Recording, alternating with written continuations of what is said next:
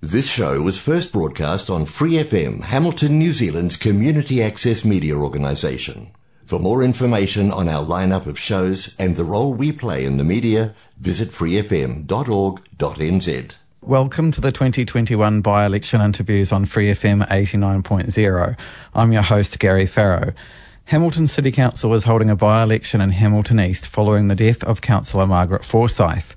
The aim of this program is to allow by-election candidates to inform you, the voter, about who they are and what they stand for. The key ground rule is the candidates are allowed a maximum of 15 minutes to answer my questions. Welcome to the 2021 by-election interviews, Kat Waswo. Kia ora, Gary. Tell us about your background. Um, so I grew up in Taranaki in a small coastal town, and we moved up to the Waikato in 1998.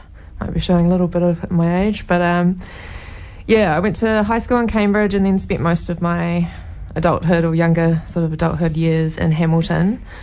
Um, so I've seen Hamilton's, you know, ups and downs from before the digital age, when we used to have music stores and multiple venues and lots of fun and exciting events and things happening around town. Um, and, I, and I've seen the decline as well since the global financial crisis in 2008. Um, and we've still got empty shops on Victoria Street, and that's my most, like my biggest annoyance, I think, about um, the way that Hamilton's CBD is being man- managed. Um, there's so many empty spaces, and they could be used for so many amazing, cool events, even if they're just temporary pop up events. But um, yeah, my background is the creative arts, really. I grew up doing dance and music, um, and later in life did fine arts and now um, communications and journalism. Um, so I'm currently a small business owner. Um, I'm a sole trader under um, the business name Was Cat Productions. So I'm a creative contractor. I make video and write stories. And yeah, I guess I'm an advocate for the creative arts because um, it's it used to be such a huge industry in Hamilton, and now it's pretty much dead, and it needs to be rebuilt. So that's why I'm here. Why have you decided to stand in the council by-election for Hamilton East? Um, well, I think council's due to have some younger people at the table. Um, at the moment, I don't. Um, I believe Sarah is the youngest person. I'm not sure of her age, um, or maybe uh, Kesh.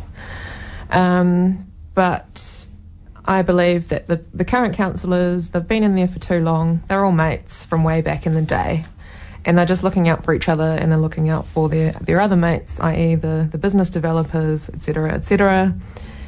Um, it's too, yeah, I, I believe that their decision making is too, uh, yeah, I guess corporate business focused, where I think that they need to shift their focus from the here and now to 50 years in the future. What do our children and our grandchildren need? And the only way that we're going to figure that out is if we have more uh, leadership and representation from younger people. What has the current council elected in 2019 been doing well, do you think? I think they've been doing well with actually creating uh, a bit more of a face to the council. Like, I feel like more people know who our mayor is, or they know some of our councillors because of social media, or I'm not sure what's happened, but they, they seem to be more sort of engaged um, which is great. But some of that engagement has been uh, a little bit negative. Um, yeah, I think they've done well with ensuring that the uh, cycleways in Hamilton um, are going to be improving. Um, so, yeah, part of their long term plan, um, they've approved the, the micro mobility and biking plan, and that's all about ensuring more accessibility for pedestrian routes and um, making a fully connected cycleway around Hamilton in the next 30 years, which is really exciting. Um, but I think, yeah, just in general, the Hamilton City Council sort of lacks uh, foresight. Um, it shouldn't be a 10 or a 30 year plan, it should be a 50 year plan for sure. And that brings me to my next question. What decisions has the current council made that you have not been happy with? Um, I haven't. Um, I haven't been happy with their complete lack of um, identifying and valuing the creative arts community in Hamilton. Um, I was one of many people who went in for a verbal submission around the time of the long term plan uh, back in March and April when they were taking submissions from the public. Um, because one of their proposals and one of the things that was approved in the long term plan was um, a trial funding scheme for the arts, which is $100,000 per year over three years but you have to be able to match that funding with private funding in order to access that, and you also have to be a community or non for profit organisation. So individuals can't access that money. Um, yeah, I just. I'm really concerned that there's so much talent in Hamilton. There's so much creative talent. There's a school of media arts that sits right next to the council building, but there's nowhere for these graduates to go. So we need to rebuild our creative industries um, but they're just not listening to our community, and it's been really, really frustrating for me and for a lot of us who have been in Hamilton for a long time. Tell us your thoughts on the controversial Innovating Streets trial on Rostrevor Street and Ward Street in the Hamilton CBD. Um, I took quite an active part as a as a um, participant slash spectator of the Innovating Streets. I spent a lot of my time down at Ward Street, um, during the trial, the, the four and a half weeks I think the trial was completed for. Um, the whole purpose of that trial was to try and activate some spaces in the city to create a more people friendly place. It's not about cars, it's not about parking, it's not about two businesses who had massive whinges the entire time. It's about making it safer for people and more accessible for people with disabilities um, and safer for people who ride bikes to work.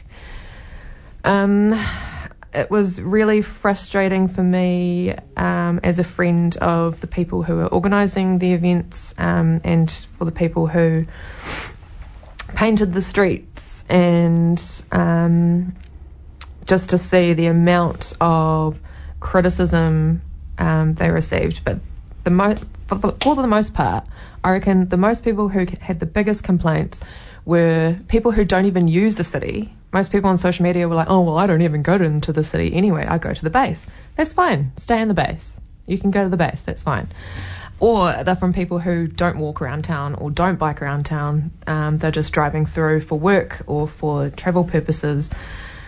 But the whole purpose is to try and look into the future a little bit as to the condensed nature of our CBD and how that's going to look with all of these apartments that are potentially going to be getting built and the population growth in our city. We need to look into the future and create safer streets for people because there's just too many incidences of people getting knocked off their bikes or people with disabilities or um, people with um, who are older aged or injured who can't cross the roundabouts with two lanes. like we have to look at the other cities around New Zealand and around the world and take little bits of how we can future proof um, our CBD for pedestrians and micromobility and cyclists. So I've heard that vision, that intention is starting to come to a head for council staff and councillors. Um, do you think that could have been communicated better during the Innovating Streets trial? Definitely. I think the um, external communications um, throughout that trial period um, was not good enough, really. Um, no one really knew what was happening. The road closures weren't really communicated to the public very well. So, of course, people are going to complain if they're on their way to work and they don't know that the street's being closed. Um, and part of that failure is coming through into the feedback, which is going to shape the outcomes and the decision making around those projects. So they've pretty much, um, you know, punched themselves in the arm by not ensuring that their external communication strategy was good enough. Um, what are your priorities if you were to get a seat on council? Um, obviously, yeah, uplifting and um, encouraging uh, more develop- uh, development in the creative arts sector. Um, I don't know, Hamilton's. I feel like all of New Zealand are kind of looking at Hamilton at the moment because we've got this inland port being built. The Waikato Expressway is going to be open hopefully 2022. So a lot of massive corporate entities are moving their HQs down here, like the ACC building that's just getting built around the corner um, in the CBD. Um, there's going to be so many more people working here and so many more people living here for their work. So we've we've got some real awesome opportunities here to grow the industries that need some support. Um, yes, we've got a really high sports profile. Yes, we've got a really high agricultural and commercial profile. But one of the industries that Hamilton hasn't even thought about and needs to, desperately needs to, is the creative industries. And I think first and foremost, that's that's going to be my main prerogative going into council. So, creative industries, we're thinking about um, entertainment and performance spaces in which artists could come and perform. Yeah, um, but also, um, I guess my focus as an ex-musician is the, the, the music industry. We've got one of the biggest regions in New Zealand, um, and we're a regional hub here in Hamilton. We've got an opportunity to create um, some really awesome platforms, um, grow some bigger venues. Um, and another thing that Hamilton doesn't really have is the the town. Uh, we don't have a town hall, and I guess the Founders Theatre serviced that part of our, our civic needs, um, and that's closed at the moment. But there are some um, active groups at the moment who are trying to save Founders Theatre, and I'd like to assist that movement as much as possible. Um, yeah, so I guess music and also screen, like Hamilton's real estate in comparison to Auckland is quite cheap. So I, um, I imagine and I predict that in the next sort of 10, 20 years, the creative industries will start trickling down to uh, Hamilton from Auckland because they're running out of space, you know, and we, we are starting to grow and provide more spaces for those sorts of things. So, yeah, as I say, some real opportunities here mm. we're missing out on. So you want to help create a foundation for that inevitable growth? For sure, yeah. Mm. Um, lastly, why should residents of Hamilton vote for you? Um, because I'm young and I'm not afraid to call the councillors out who are making poor decisions. um, I want to represent the young people. I want to represent the people who pay rent, who are also ratepayers, albeit inadvertently. Um, I want to represent the vulnerable people of Hamilton, um, like the people who have disabilities or mental health issues, or the homeless people of Hamilton. Um, I believe we are in a, I call it the capitalism crisis, where the cost of living is too hard. Um, we've got um, really limited housing issues, uh, sorry, housing accessibility.